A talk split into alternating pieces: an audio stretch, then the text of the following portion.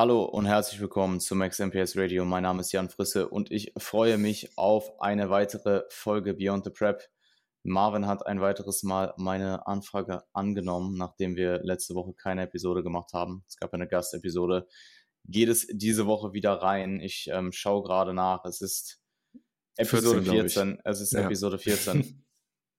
und wir werden heute ja umfangreich, ein umfangreiches Update geben sowohl aus deiner Prep als auch aus meiner Prep. Wir sind beide aktuell im Diet Break, was natürlich vom Timing her perfekt passt, um über Diet Breaks zu reden. Ähm, mhm. Ähm, und ja, das wird die Thematik sein später. Aber erstmal, Marvin, wie geht es dir? Wie war der erste Prep-Meso? Und wie hat deine Pizza gestern Abend geschmeckt? ähm, alles positiv, alles positiv. Also die Pizza gestern hat durchaus sehr gemundet. Ähm, war das eine Dönerpizza? Das war eine Dönerpizza, eine richtig also schmutzige war Dönerpizza. Eine Dönerpizza, oder? Ich, hab, ja, glaub, ich, bin mir nicht, ich bin mir nicht sicher, ob ich in meinem Leben schon mal eine Dönerpizza gegessen habe, ehrlich gesagt. Aber ja, es steht auf jeden Fall auf meiner Liste. Ja, Dönerpizza, ich, ich kann sie empfehlen, ich kann sie empfehlen, sagen wir so. Aber das Ding ist, ähm, guck mal, das klingt du, wie eine sehr potente Kombination. ja, es ist, es ist. Guck mal, das Ding ist, du hast, du hast mir ja ähm, freundlicherweise nur drei Refeed-Tage gegeben anstatt vier, mhm. weil, mhm. weil du Warum? einfach, weil du die Ausgeburt Satans bist, keine Ahnung. nee, weil du, weil du, ähm, weil du meintest, wir brauchen halt oder wir wollen den zusätzlichen Diättag halt noch mitnehmen, was ja auch ja. just fine ist. Ich setze es ja auch um, alles gut. Äh, aber dadurch konnte ich meine, meine, meinen Plan, einmal Döner und einmal Pizza zu essen, halt leider nicht umsetzen. und deswegen musste ich halt eine Dönerpizza draus machen, weißt du? Äh, ähm, wirklich jetzt? Ja, Real Talk. Ah, okay, okay. Ich gehe heute Abend Sushi essen. Mhm. Ähm, alles aber, alles absolut im Rahmen. Ich habe auch ähm, das Ganze so geeinballt, dass ich Puffer drin habe. Also ähm, bevor hier die Leute auf die Idee kommen, dass ich in, der, in Diet Break irgendeinen Mist mache, ähm, ich erlaube mir da halt einfach nur wieder ein bisschen mehr Flexibilität. Denn äh, der Prep-Zyklus ist, der erste Prep-Zyklus ist in the books und der war sehr, sehr gut, sehr, sehr produktiv. Und ähm, ich muss sagen, vor allem auf Trainingsebene wirklich ein unfassbar guter Zyklus. Also ich weiß nicht, ich habe auch das mit dir ja schon im, im, im Coaching-Setting besprochen. Ich glaube, ich hatte seit Jahren nicht mehr so einen produktiven Trainingszyklus, wie ich ihn jetzt hatte. Sehr und cool. ähm, ich habe richtig Fahrt aufgenommen, ich habe richtig Momentum aufgebaut und das war wirklich insgesamt, das war ein 9 von 10 Zyklus ähm, overall. Und sowas sage ich nicht so leichtfertig. Also ich bin sehr, sehr selbstkritisch, auch was Training angeht und gehe nicht einfach so hin und sage, ja, jede meiner Sessions ist eine 12 von 10, sondern ähm, eine 9 von 10 bei dir ist schon ein sehr, sehr gutes Rating. Schon, also das äh, würde ich, würde ich, würde ich ähnlich, würde ich ähnlich einschätzen. Ich würde unsere Rating, ähm, unsere Einschätzung bezüglich Ratings sehr ähnlich einschätzen, beide mhm. sehr kritisch. Also ich glaube, du wirst von niemand, du wirst von, von, von keinem von uns jemals hören, dass etwas eine 10 von 10 ist. Sehr, sehr selten. Mhm. Also das muss schon wirklich herausragend krass sein. Ja, also not gonna happen eigentlich. Also es war schon wirklich unter realistischen Umständen das Beste, was ich hätte rausholen können. Ähm, was nicht zuletzt äh, daran liegt, dass ich aktuell auch viel mit Trainingspartner trainiere. Das muss ich auch zu, mhm. an der Stelle sagen. Also es ist ähm, für mich definitiv eine Bereicherung, weil mein Trainingspartner selbst auch auf Prep ist, auch ein gutes athletisches Niveau hat. Ähm, er ist jetzt zwar First-Timer, aber das ähm, merkt man jetzt an der Mentalität nicht wirklich. Ähm, und das macht echt Bock. Das äh, beflügelt, denke ich, gegenseitig. Er kann natürlich auch von mir profitieren, weil offensichtlich ich da natürlich ein gewisses Verständnis habe ähm, für die Situation. Und ja, es taugt mir auf jeden Fall sehr. Und der erste Prep-Zyklus ist so reibungslos, denke ich, verlaufen, wie er hätte verlaufen können. Ich hätte ja. ein bisschen mehr Gewicht verlieren können in der letzten Woche. Ähm, das weißt du ja auch, ähm, dass da ja. in der letzten Woche nicht mehr so viel ging. Muss aber sagen, dass ich das tatsächlich auch recht viel auf Verdauung zurückführe. Jetzt, wo ich ein bisschen flexibler wieder gegessen habe die letzten Tage, ist meine Verdauung komplett on point. Also ähm, mit mehr Input ähm, flutscht es wieder besser, funktioniert es halt wieder besser. das kannst du ruhig drin lassen, das ist kein Problem für mich. Alles gut. Na, ich ähm, lasse alles drin. Ja, lass alles drin. Aber ähm, die letzte Woche habe ich halt schon gemerkt, dass einfach grundsätzlich dass halt wenig Verdauung stattgefunden hat, so über Tage hinweg und meistens dann auch immer erst nach der Einwaage, nach dem mhm. ersten Meal oder so. Und das merkt man dann natürlich auf der, auf der Waage irgendwo. Ja, ansonsten war eigentlich nicht mehr so viel. Ich habe halt jetzt sehr, sehr viel geschlafen diese Woche und kein Koffein konsumiert die letzten Tage. Ähm, das ist auch noch so eine Sache, die ich ähm, eigentlich so in der Form sonst nicht mache, aber jetzt in der Prep mir wieder vorgenommen habe, einfach im Deload wirklich exzessiv auszuschlafen, mir wirklich diese Zeit zu nehmen und ähm, voll und nichts an Koffein zu konsumieren halt. Es ist unfassbar wichtig zu verstehen, dass ein Deload und gerade wenn man den Rest Day Approach fährt, nicht einfach nur ein Restday ist oder Restdays sind, die du dann einfach nur komplett voll ballerst mit anderen Aktivitäten. Ja. Klar, du kannst Dinge erledigen, die vielleicht sonst in einem normalen Trainingstag schwieriger oder weniger gut umsetzbar sind, zeitlich gesehen. Aber ähm, der größte Fehler, den du machen kannst, ist dein Deload einfach nur zu, äh, zu nutzen, um noch mehr zu arbeiten als sonst schon. Weil ja. du willst im Deload ja genau das erreichen. Also die, die, die Definition eines Deloads ist ja Trainings Ermüdung beziehungsweise allgemeine komplette, totale Ermüdung abzubauen. Und das tust du nicht, indem du den Trainingsstressor wegnimmst und den Diätstressor wegnimmst, aber dafür Arbeitsstressor hinzufügst. Weil Stress ist Stress. Und ähm, Stress ist äh, kumulativ und wir wollen da natürlich ähm, dahingehend auch so viel wie Stress, so viel Stress wie möglich aus dem System ziehen in diesen Tagen. Habe ich auch gestern gemerkt, der Tag nach der Lower Session, Peak-Zyklus, siebter Prep-Mesozyklus. Ich war natürlich gestern einfach Peak-Ermüdung und da habe mich dann auch aktiv dazu entschieden, das Nötigste, oder was heißt das Nötigste, aber das zu machen, was halt wirklich an Deadlines auf dem Tisch liegt, in Bezug auf Coaching, in Bezug auf Check-ins, in Bezug auf Programming, Technikanalyse, etc. Ähm, und halt meine gewohnte Tagesroutine nachzugehen, lesen, etc. morgens, ähm, ähm, meine, meine, äh, meine Prep-Juice äh, zu ticken, Steps, Mahlzeiten und dann den restlichen Tag zu entspannen. Ich habe auch tagsüber noch mal anderthalb Stunden geschlafen, ähm, obwohl ich eine solide acht Stunden Nacht hatte. Und ich merke das heute, dass mir das auf jeden Fall gut getan hat, dass das auch nötig war, weil ich hätte gestern keinen so vollgepackt, wie ich den Tag eigentlich hatte. Ich hatte ihn definitiv, ich wollte definitiv mehr schaffen ähm, wäre das kein produktiver erster Deload-Tag gewesen, um quasi den Deload so zu kickstarten, wie man es will, nämlich mit einem ordentlichen Maß an Ermüdungsabbau. Äh, und gerade in dem Punkt, wo ich mich jetzt gerade befinde, merkst du halt auch wirklich, wie es von Tag zu Tag besser wird. Und wenn der erste Tag dann nicht produktiv wird und du dich am zweiten Tag immer noch super, super groggy fühlst, schwierig. Ähm, und ich weiß ja, was jetzt noch ansteht. Also ich habe heute ein bisschen mehr, morgen ein bisschen mehr, am Samstag auch nochmal. Am Sonntag werde ich mir komplett frei nehmen. Ähm, da sind wir ähm, unterwegs. Bin ich mit meiner Freundin unterwegs und am Montag geht es wieder rein. Und da muss ich fit sein. Mhm. Bis dahin ist Zeit, ja. Bis Absolut. Ist Zeit, ja. Aber dein Zyklus ist auch entsprechend produ produktiv verlaufen, ne? Also entsprechend ja, der Ermüdung. Also man muss, man muss sagen, ähm, man muss das Ganze halt im Kontext betrachten. Ich, ähm, das war jetzt tatsächlich der siebte Prep-Mesozyklus. Ich habe nochmal äh, geschaut. Ich dachte eigentlich, es wäre der sechste gewesen. Es war aber tatsächlich schon der siebte.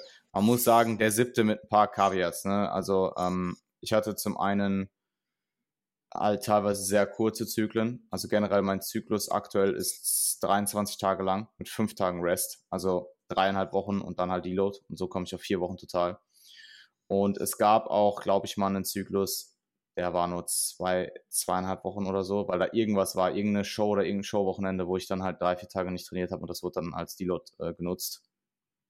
Das war noch relativ zu Beginn. Ich hatte aber auch mal einen fünf oder sechs Wochen Zyklus vor dem, vor der Woche Pause, die ich im Urlaub hatte, letztes Jahr. Also definitiv schwankende Zykluslänge, aber jetzt die letzten ähm, Zyklen haben sich da auf jeden Fall auf diese vier Wochen total inklusive Deload eingespielt und damit fahre ich auch sehr, sehr gut. Ähm,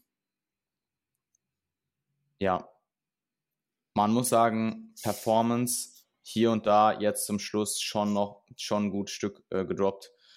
Ähm, in Druckmovements habe ich es gemerkt. Ich habe es auch in äh, Lower Movements gemerkt, im Squat. Im ADL nicht interessanterweise. Mhm. Also der ADL läuft weiterhin sehr gut. Der ist hart, aber der läuft gut. Ähm, und ich hatte, ich hatte halt ein Dilemma mit der Lower-Einheit, dass ich mich halt ver, äh, dass ich missloaded habe im ersten Set, dann habe ich halt einen Double gemacht, der war schon ziemlich hart. Also der war vielleicht eine Rap im Tank, der Double. Ich habe halt fünf Kilo zu viel auf die Pendulum Squat gepackt. Mhm. Und das ist halt bei dem Gewicht, was du da nutzt, sind es halt 10, über 10% mehr Load gewesen. Und ähm, so wurden dann aus angepeilten sieben Reps oder mehr wurden halt zwei. Ich habe halt eine gemacht, die hat sich unfassbar schwer angefühlt, aber ich war dann auch zu stubborn, halt direkt zu racken und zu gucken, ob ich irgendwas falsch gemacht habe, sondern du machst halt dann noch eine, um sicher zu sein. So. das ist wirklich die, so hart schwer. Die hätte, ich, die hätte ich nicht machen sollen. Ähm, yeah. Und generell muss ich auch sagen, ich probiere auch 50-50 Raps. Ich hatte jetzt zum Schluss hin gerade, weil gerade wo dann so ein Tag war, wo du vielleicht einfach eine Rap liegen lässt auf einer, auf, bei einem Druckmovement, hätte ich teilweise einfach 50-50 Reps nicht probieren sollen, um die Performance dann in den späteren Sets zu konservieren. Weil ich merke, wenn ich eine, wenn ich neun Reps anpeile, an dem Tag sind aber nur acht drin, ich probiere die neunte dann aber noch, die würde vielleicht gehen. Also eigentlich, ich denke schon, dass ich sie schaffe, aber es ist einfach nicht mehr der Druck da wie in der Offseason oder wenn du einfach vollere Glykogenspeicher hast und du machst sie dann halt einfach nicht und du brichst sie ab dann zieht mir das in den kommenden Sets halt auch Performance. Und dann hast du halt nicht nur ein Set mit ein, minus einer Rep, sondern das kommende Set wieder minus eine Rep. Und ähm, das ist definitiv etwas, wo ich jetzt im kommenden Zyklus noch mehr Bedacht drauf legen werde, klar all in in die Sätze zu gehen und mit der Mentalität reinzugehen, deine Performance weiterhin zu halten, im besten Fall zu steigern, ähm, aber eben auch nicht dumm zu sein und mhm. auf gar keinen Fall Force Reps zu machen, ähm, und 50-50 Reps im, im, Zweifelsfall halt wirklich liegen zu lassen, um die Session so gut es geht zu konservieren ähm, und die, die Session, die Performance in den nachfolgenden Sätzen zu gewährleisten. Ja, du kommst natürlich langsam in so einen Prep-Bereich, wo die Prep-Länge und der KFA halt einfach nicht mehr großen Progress zulassen. Und du natürlich mit dem Mindset ja. noch reingehst, das mindestens zu konservieren, aber man halt auch smart genug sein sollte als Athlet, äh, die Trainingsqualität im Sinne von Ansteuerung, im Sinne von ähm, ja einfach guten Raps, qualitativ hochwertigen Raps weiter aufrechtzuerhalten. Und ähm, da wird es früher oder später einfach eine gewisse Akzeptanz benötigen, mal ja. einen Rap liegen zu lassen oder mal 1,25 Kilo meinetwegen äh, Load zu reduzieren, um einfach wieder mhm. ähm, ja, reizwirksame reizwirksame Sätze zu machen und nicht einfach stur ja. Gewicht zu halten, nur um Gewicht zu halten, weil letztlich ist auch das immer noch nur ein Tool für uns als Bodybuilder. Mhm. Ja, absolut. Akzeptanz innerhalb der Session sehr wichtig. Nur weil dein Topset vielleicht eine minimale Performance-Verlust, äh, weil du da einen minimalen Performance-Verlust verzeichnest, heißt es das nicht, dass die anderen Sets auch schlecht laufen müssen. Ähm, Habe ich definitiv auch gelernt. Ich bin, ich muss sagen, ich bin, ich bin einfach nicht ich bin keine schlechten Sessions gewohnt, muss ich, mhm. muss ich sagen. Also generell auch in der Offseason. Ich habe wirklich selten mal eine schlechte Session. Also eine wirklich schlechte, schlechte Session eigentlich nie. Also muss schon echt viel schief gehen. Ähm, aber auch so, also eigentlich schon konstant gute Sessions. Ähm, und ich merke halt jetzt, ich habe hier und da, ich kann hier und da immer noch Progress verzeichnen, zum Beispiel in den Armübungen vor der Arme Quad Session mache ich in den Trizepsübungen linearen Progress. Also wirklich von Session zu Session. Ich habe zwei ISO-Sätze, also zwei Sätze Overhead Rope Extensions. Ich kann in der Regel in beiden Sätzen eine Rep draufpacken pro Woche. Mindestens eine Rep. Und in dem Neutral Press danach auch konstant, obwohl es eine Druckübung ist, konstant mehr Reps. In der Regel mindestens, ein Key, mindestens eine Rep mehr. Und ich habe tatsächlich jetzt vor kurzem noch 5 Kilo erhöht. Und 5 Kilo in dem Press ist jetzt auch nicht wenig. Und bin halt jetzt wieder am oberen Ende der Rep-Range rausgekommen. Also ähm, und habe da sogar auch noch die Technik weiter standardisiert, dass ich weniger Interest-Pause mache zum Ende. Also die, die, die laufen brutal, ähm, aber hier und da merke ich es ganz klar. Da, ähm, ich lasse ich, ich lass Raps liegen. Ähm, das ist aber an dem Punkt auch normal und das ist auch an dem Punkt normal, weil wir halt auch einfach immer noch ordentlich reinpushen. Also ich habe jetzt, ähm, wenn man sich den letzten drei Wochen Average anschaut, mach den mal eben auf. Ich habe seit dem letzten Deload habe ich ähm, der, der 21 Tage, die 21 Tage Rate of Loss ist halt wirklich 0,9 Prozent. Ähm, und knapp 0,7 ja, Kilogramm. Also halt ungefähr knapp 1 Prozent Rate of Loss in den letzten drei Wochen. Ähm, Bei dem KFA, den du schon hast. Ja, und das, das merke ich natürlich. Also allgemein muss man, muss man sagen, allgemeine Prep-Symptome, Ermüdungssymptome, alles, was die, die Prep so mit, mit sich bringt, steigen an oder merke ich einfach immer signifikanter. Ich adaptiere sie auch wieder, das muss man auch sagen. Also ich habe dann auch wieder bessere Tage, wo ich mir denke, okay, wow, heute geht's gut. Zum Beispiel auch die Lower Session. Ich bekomme mittlerweile schon, ich habe mittlerweile schon so ein bisschen diesen Lower Druck wieder. Es ist definitiv noch nicht so stark wie in 2019, also bei weitem noch nicht.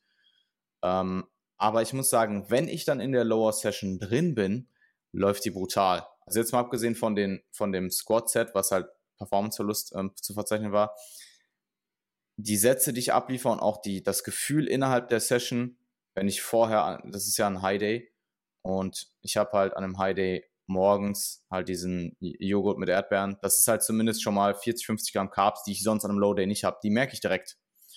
Und dann kommt so äh, vier, vier, vier Stunden später kommt halt diese größere Pre-Workout-Mahlzeit als sonst. Die merke ich auch. Und mein Intra ist an dem Tag noch einen Ticken höher.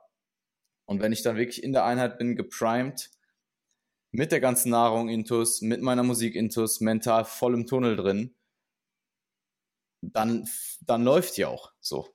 Dann läuft die auch echt gut. Und dann habe ich auch ähm, diesen Tunnel aus, ich kann halt aus dem Tunnel maximal viel rausgewinnen aktuell. Also ich, wenn ich im Training bin, ist wirklich Game, Game Time. Ähm, absolut noch mehr als sonst immer schon. Aber es, dieser Tunnel nimmt einfach zu von Woche zu Woche.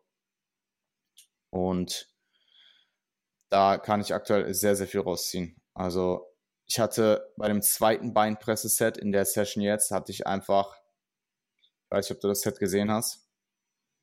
Ich habe, generell merke ich einfach bei diesen Beinpresse-Sets, die sind ja ohne Interesse-Pause, dass so bei im letzten Drittel des Sets, also immer so die letzten drei, vier Raps, ich muss von Rap zu Rap mehr Arousal nutzen in Form von Schreien, um diese Sets zu vollenden. Also ich mache meinetwegen elf Raps und die sechste Rap Continuous, du machst ja Continuous Raps. So die ersten fünf, die sind, also es fühlt sich alles schwer an, aber die ersten fünf, die machst du. Die sechste ist dann so, oh, okay. Und ab der siebten merke ich, okay, wow, jetzt, ich brauche mehr Hype. Und dann erhöhe ich wirklich von Rap zu Rap die Menge, die ich schreie. Also das ist jetzt nicht so, das plane ich nicht, das kommt einfach aus mir raus. Die ähm, Periodisierung von Geschrei. Ja, von äh, aber nein, das ist wirklich so. Und dann, ich hatte wirklich von Rap zum Rap mehr und in der letzten habe ich wirklich so, also im Endeffekt, wenn du es evolutionär betrachtest, Schreien ist ja auch einfach nur irgendeine Form von jetzt nicht physischem Kampf, aber es ist ja eine Art von, ähm, von, wie, wie, wie kann man das ausdrücken? Das ist ein Schlachtruf. Verba ver verbaler, verbaler Kommunikation, ja, oder ja, verbaler Kommunikation. Es ist Stress. Wenn du jetzt einfach mal so wirklich aus dir rausschreist, dann ist es, eine, ist ja stressig.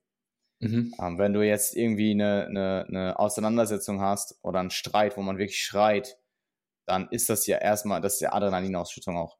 Mhm. Und ich hatte wirklich in dem letzten Drittel der Rap, die noch durchzudrücken, hat es kam so viel aus mir raus. Ich habe quasi wirklich am Ende der Rap noch eine Adrenalinausschüttung gehabt.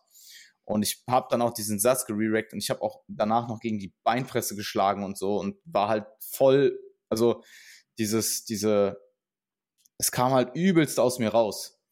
Und das ist halt schon wild. Also aktuell ist Training schon echt ein, das Training war schon echt ein Film. Und das wird jetzt natürlich über den Deload, Ermüdung wird herabsinken. Ich habe da eine Intro-Woche Woche 1, Woche 2 etc., das wird sich da wieder aufbauen, aber ähm, das wird auf jeden Fall im nächsten, im übernächsten, im überübernächsten und eventuell danach in dem Zyklus auch nochmal einen absoluten Peak erreichen. Ähm, und das wird ja noch interessante Zeiten. Jan Frisse versus Beinpresse geht in die nächsten Runden. Ja, wird gut. Ich kann mich mhm. noch an die Stories aus 2019 jetzt, äh, erinnern, äh, wo, du, wo du im Gym gecampt hast, beziehungsweise im Airbnb gecampt hast und dann in die Lower Sessions gegangen bist. Hast du auch im Podcast erzählt. Ich glaube, das war, ist auch bestimmt schon, boah, ist schon ewig her. Zwei, drei Jährchen oder so. Ja. Meinst du in Wien? Ja, ja, genau. Ja, ja, ja. Das geht halt jetzt einfach in die zweite Runde, wenn man, ja. wenn man so drüber nachdenkt, ne? Ja, ich muss aber sagen, in 2019, da war halt, man, man muss halt sagen, ich habe das schon verdammt gut gehandelt und ich war auch voll in meinen Routinen drin in dieser Studentenwohnung, in diesem Zimmer. Aber da war natürlich noch sehr, also ich war in den, in den Umständen, Umständen entsprechend super routiniert und es war alles sehr on point. Aber ich bin ja jetzt nochmal ganz anders gefest, gefestigt. Ich bin vier Jahre älter, ich bin in meiner eigenen Wohnung hier in Wien, nicht in einem Airbnb. Ähm, ich lebe hier deutlich länger. Ich habe ich hab andere Privatverhältnisse. Ähm, es ist, ich bin deutlich erfahrener. Ich habe Leute, ich habe viel mehr, ich habe super viel, also was super viel, ich habe einige Leute gepreppt. Ähm, und ja, man ist einfach deutlich erfahrener, gefestigter und ich bin gespannt. Ich denke, es wird ähnlich. Es wird vielleicht auch einfach nochmal andere Intensitäten annehmen, einfach weil ich gefestigter bin. Aber 2019 war schon echt high, high, high war schon sehr, Waren schon sehr wilde Zeiten, ja. Ja, absolut. Gut. Hast du noch was zu deinem Prozess hinzuzufügen?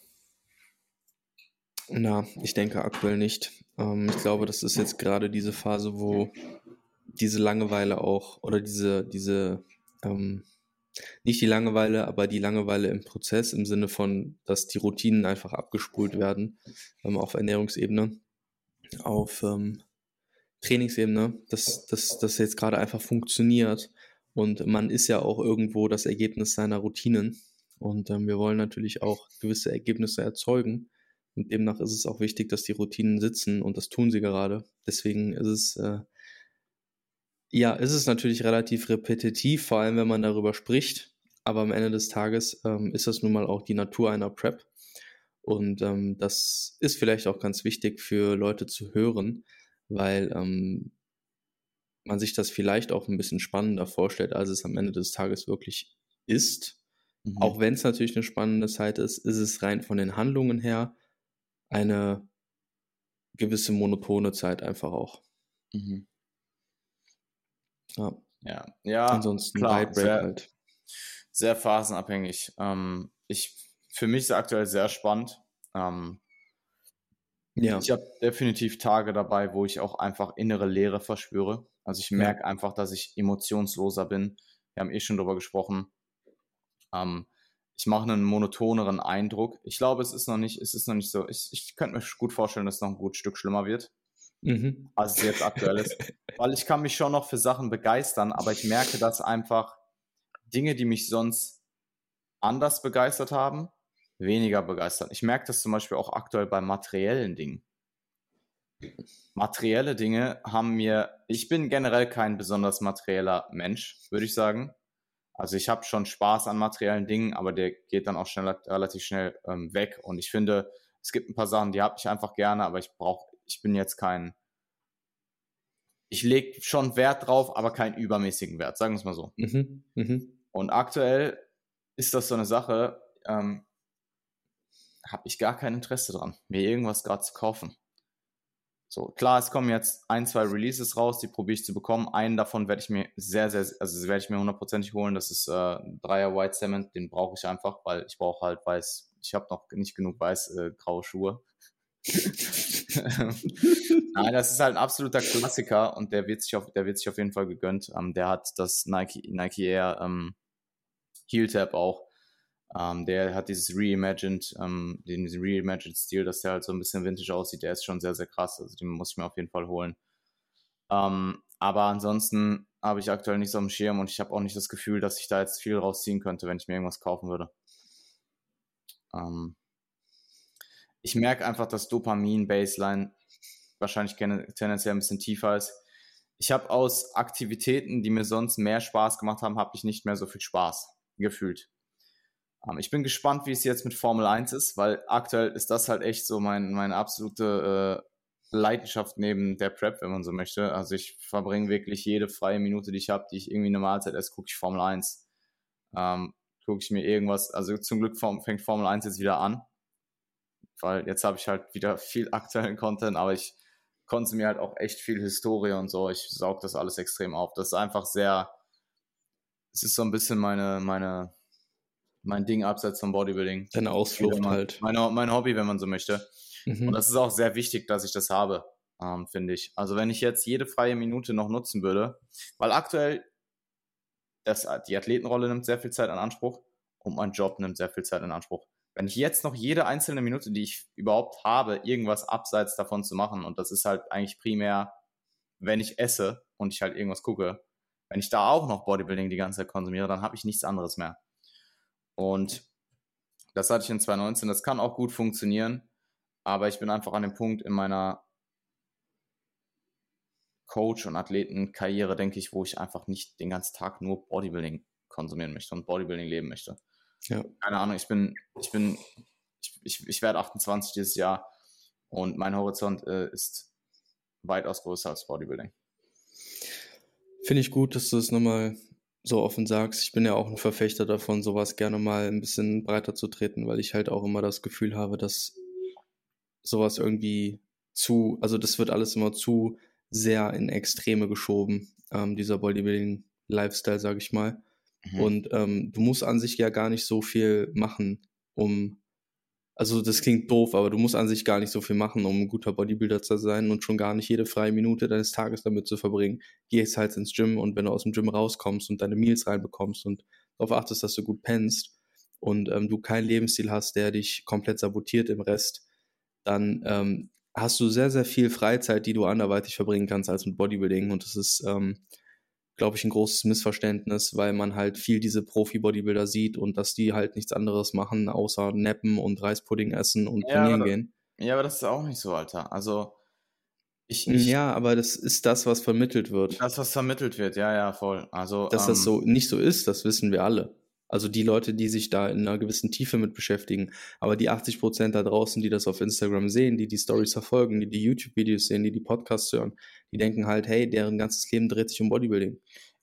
Ähm, ich, ich sag mal so, ich glaube, es ist auch nochmal ein Unterschied, ob du die Coach-Athleten-Symbiose fährst oder ob du wirklich nur Athlet bist. Mhm.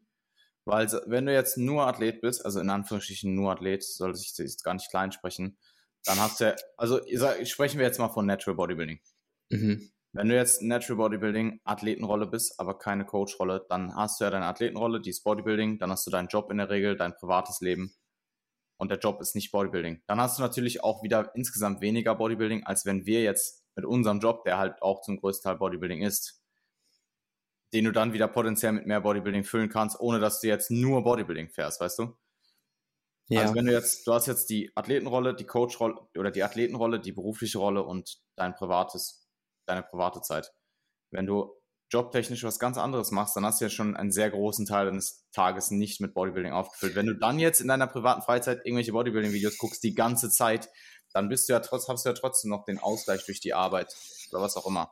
Ja, ich glaube aber, dass wir das im Sommer unterscheiden müssen zwischen ich entscheide mich aktiv dazu, das zu konsumieren oder ich arbeite halt damit. Mhm. Weil letztlich, ja, also voll. du kannst auch so, auch das Natural-Bodybuilding vom Bodybuilding ungetestet zu trennen, funktioniert ja auch nicht, weil das, das, das konsumieren ja auch alle alles kreuz und quer. So, das verschwimmt ja auch immer weiter. Und ich glaube, gerade die Leute, die so heranwachsen jetzt mit einem Urs oder ähm, sich halt. Shoutout an halt, Urs. Shoutout an Urs, absolut geiler Athlet, so. Habe ich als Natty-Athlet damals auf der Genbev-Bühne noch live gesehen. Das war ja, ganz witzig. Ja, ja. Ähm, aber weißt du, das ist ein Bild, was teils halt vermittelt wird, was die 18, 19, 20-Jährigen halt in ihr Leben integrieren, wo ich mir denke, geh halt mal, mach halt mal dein Abi, Alter. So, mal, geh halt mal studieren, mach halt mal was. So, Bodybuilding ist auch so sehr, sehr, sehr gut umsetzbar und du kannst auch so ähm, ein sehr guter Bodybuilder sein, ohne dass du halt alles danach ausrichtest und äh, deine Zukunft danach strickst, Bodybuilder zu werden. So. Das, mhm. ähm, ich halt, also ich bin ganz ehrlich, ich halte das für ein Problem. Ja, es kommt halt ultimativ darauf an, was du willst. Wenn du in die Coach-Rolle willst, macht das natürlich extrem viel Sinn. Ähm, also ich sag mal so, ich habe von 2016 bis 2020 eigentlich ausschließlich Bodybuilding konsumiert. Ja. Aber ich glaube, ich glaube, in dem Kontext ist es dann vielleicht auch, weißt du, wenn du jetzt Coach werden willst, in der aktuellen Zeit, was Online-Coaching angeht, und du musst dich mit Qualität und Zeit um, äh, durchsetzen, dann macht es natürlich keinen Sinn, so viel Zeit in andere Dinge zu investieren, weil du musst Klar. Zeit in dein Business investieren, du musst Zeit in Klar. Bodybuilding rein investieren und nicht nur ein Jahr. drei Jahre plus drei, vier, fünf Jahre, damit du irgendwann dahin kommst, wo, ähm, wo, ähm, wo, wo du jetzt bist, wo ich bin, wo, wo andere Leute sind, ähm, die eben, die eben mitspielen, sag ich mal. Mhm. Du bist aber, aber halt dann in der Rolle Ding eines ist, Selbstständigen. Ja, ja, du brauchst halt, guck mal, das Ding ist, Balance musst du dir verdienen. Ja. Meine Balance jetzt gerade ist, keine Ahnung, ich esse vielleicht total eine gute Stunde am Tag oder so, anderthalb Stunden, keine Ahnung, drei Mahlzeiten, jede Mahlzeit eine halbe Stunde. Kommt hin. Mhm. Das sind diese anderthalb Stunden Zeit, die ich hier sitze und Formel 1 auf YouTube schaue, Alter. Das hätte ich niemals in den ersten paar Jahren meiner, meiner Coach-Karriere gemacht, weil ich hätte diese anderthalb Stunden auch nutzen können, irgendwas über Bodybuilding oder Training oder Ernährung oder Wissenschaft zu lernen. Vollkommen. Ja. Aber du redest über die Coach-Rolle. Ja, voll. Und wenn du als Coach, das ist ja, das ist ja, du bist Coach, du willst das beruflich machen, dann bist du Selbstständiger und dann ist es deine Verpflichtung, dir eine Expertise aufzubauen. Aber wenn du 18 bist und einen dicken Arm haben willst, dann brauchst du das nicht.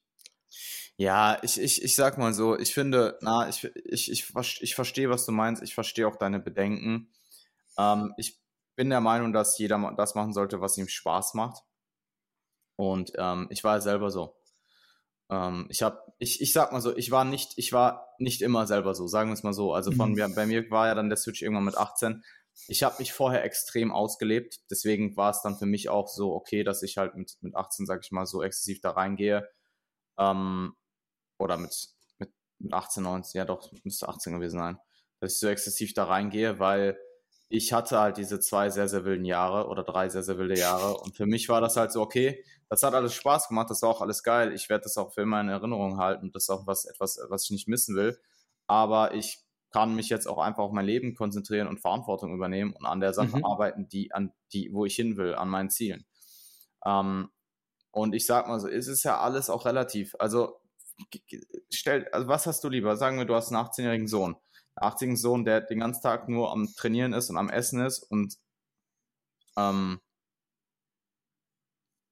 ja, Schule nebenbei solide macht, sagen wir es mal so.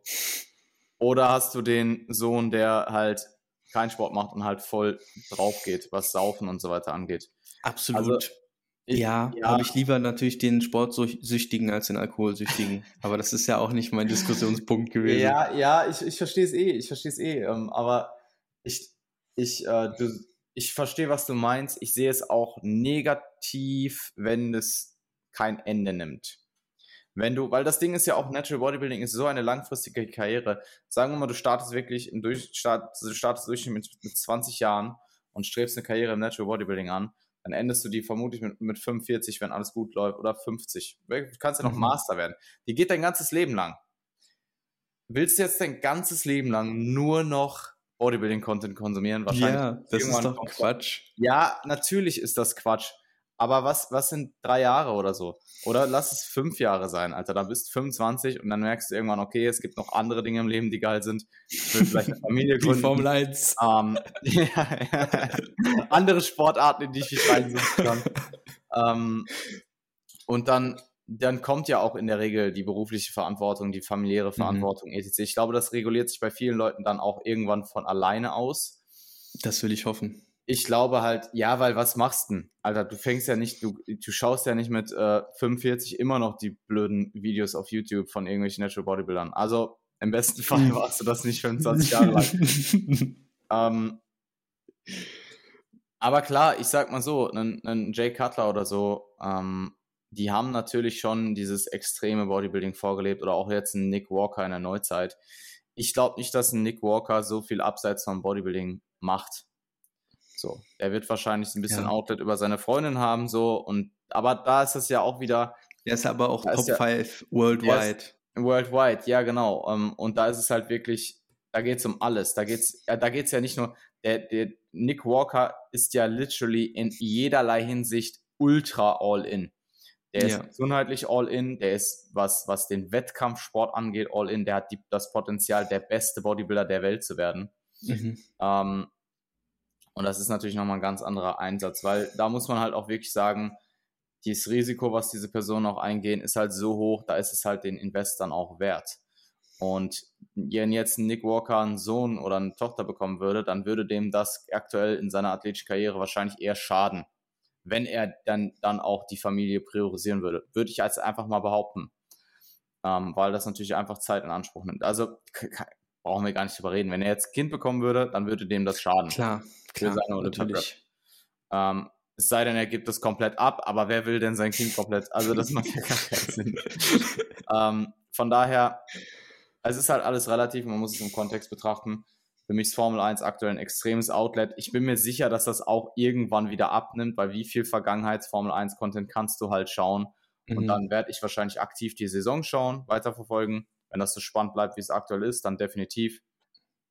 Ähm, und ja, ist halt aktuell so ein bisschen mein, mein Outlet. Ähm, was ebenfalls mein Outlet ist oder was ich probiere, da kommen wir jetzt nochmal auf die Diet Break Thematik zurück. Was ich halt wirklich probiere, ist, diese fünf Tage jetzt zu nutzen, um so viel Abstand wie möglich von der, von der Prep und Bodybuilding zu bekommen. Ähm, heißt, ich werde meine Steps hitten, die sind bei 6000 angesetzt, also relativ gering auch. Meine Kalorien bzw. meine Macros.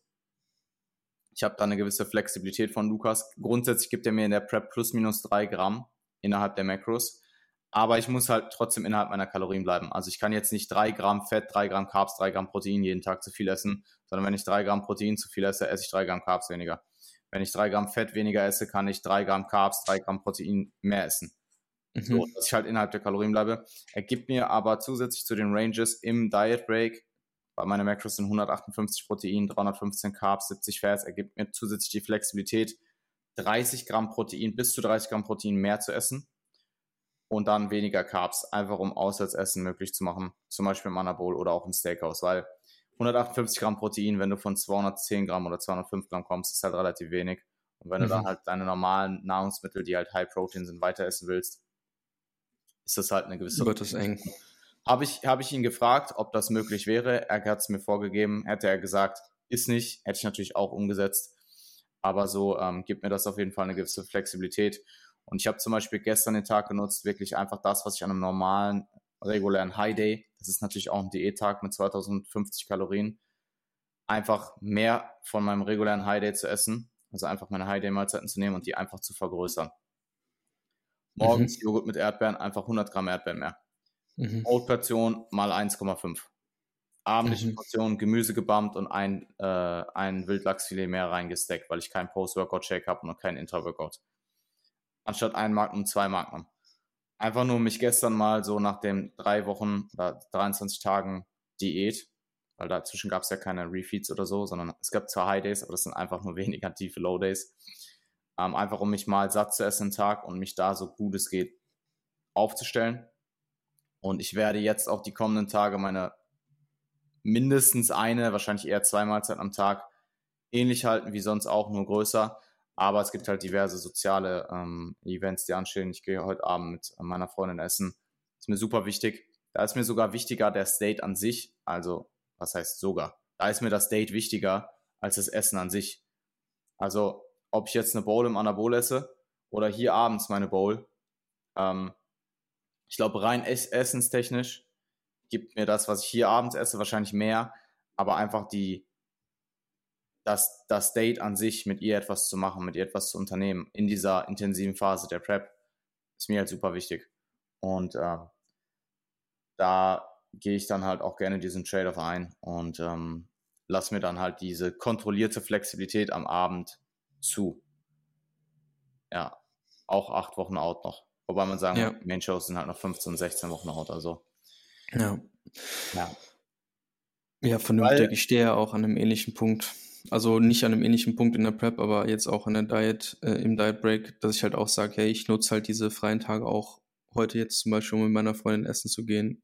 Einfach generell mal wieder gemeinsam was zu essen, nicht getrennt zu essen, nicht getrennt zu kochen.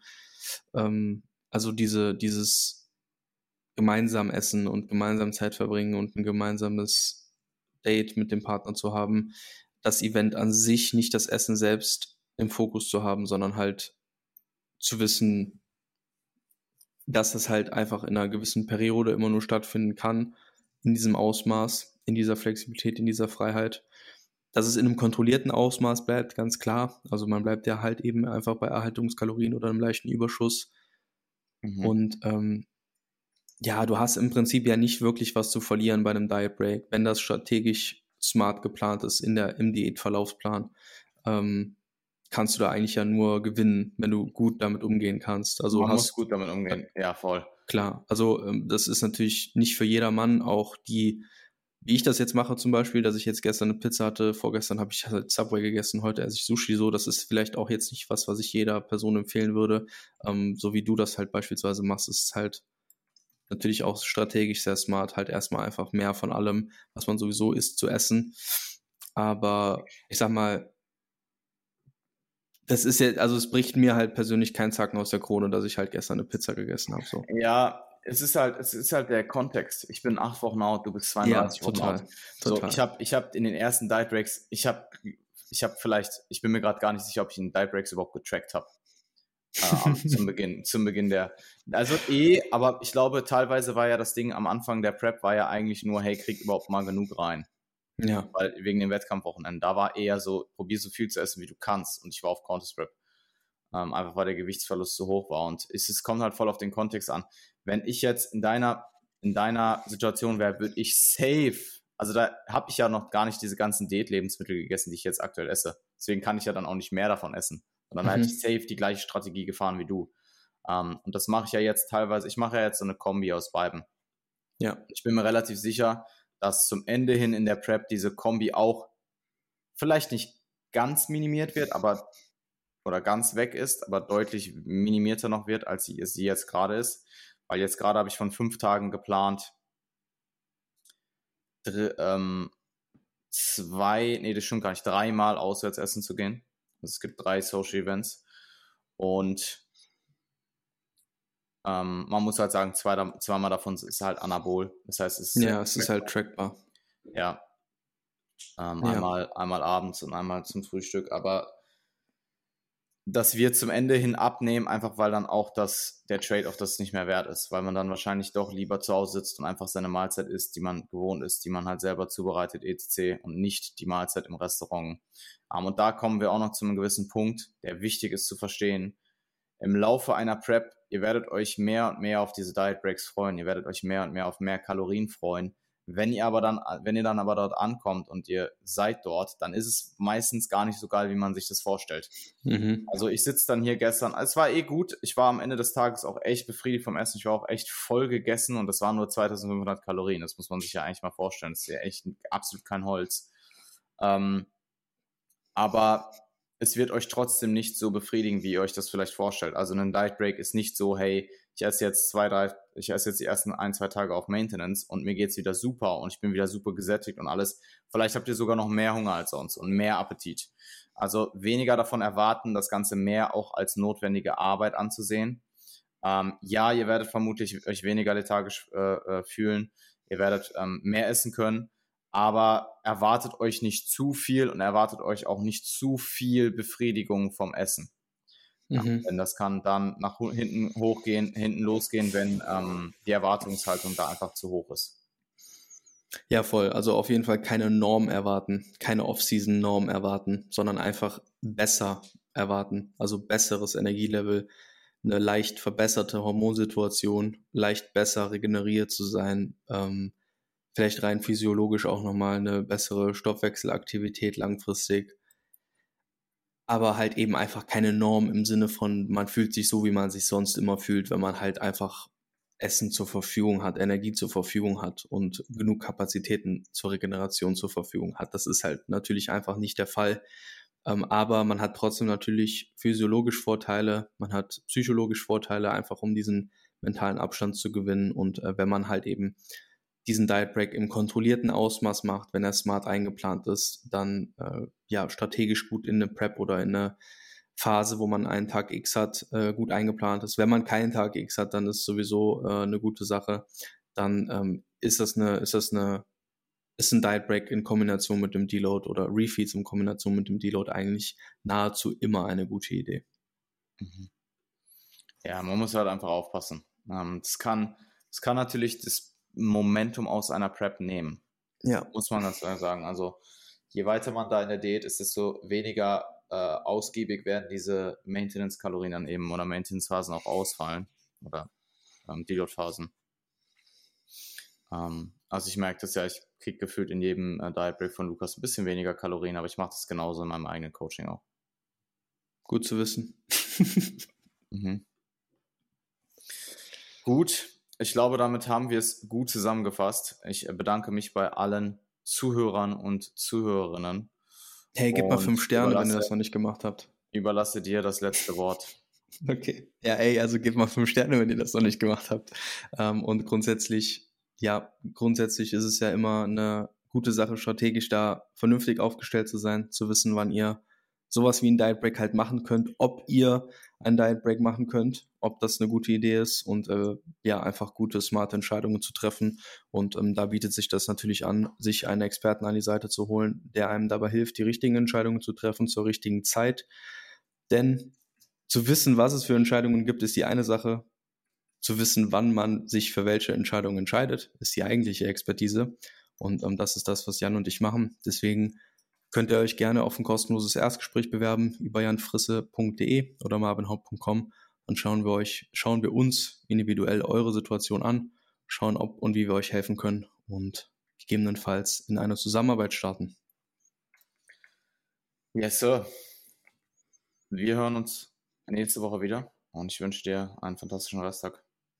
Ebenso, bye bye. Euch allen, euch allen ebenfalls.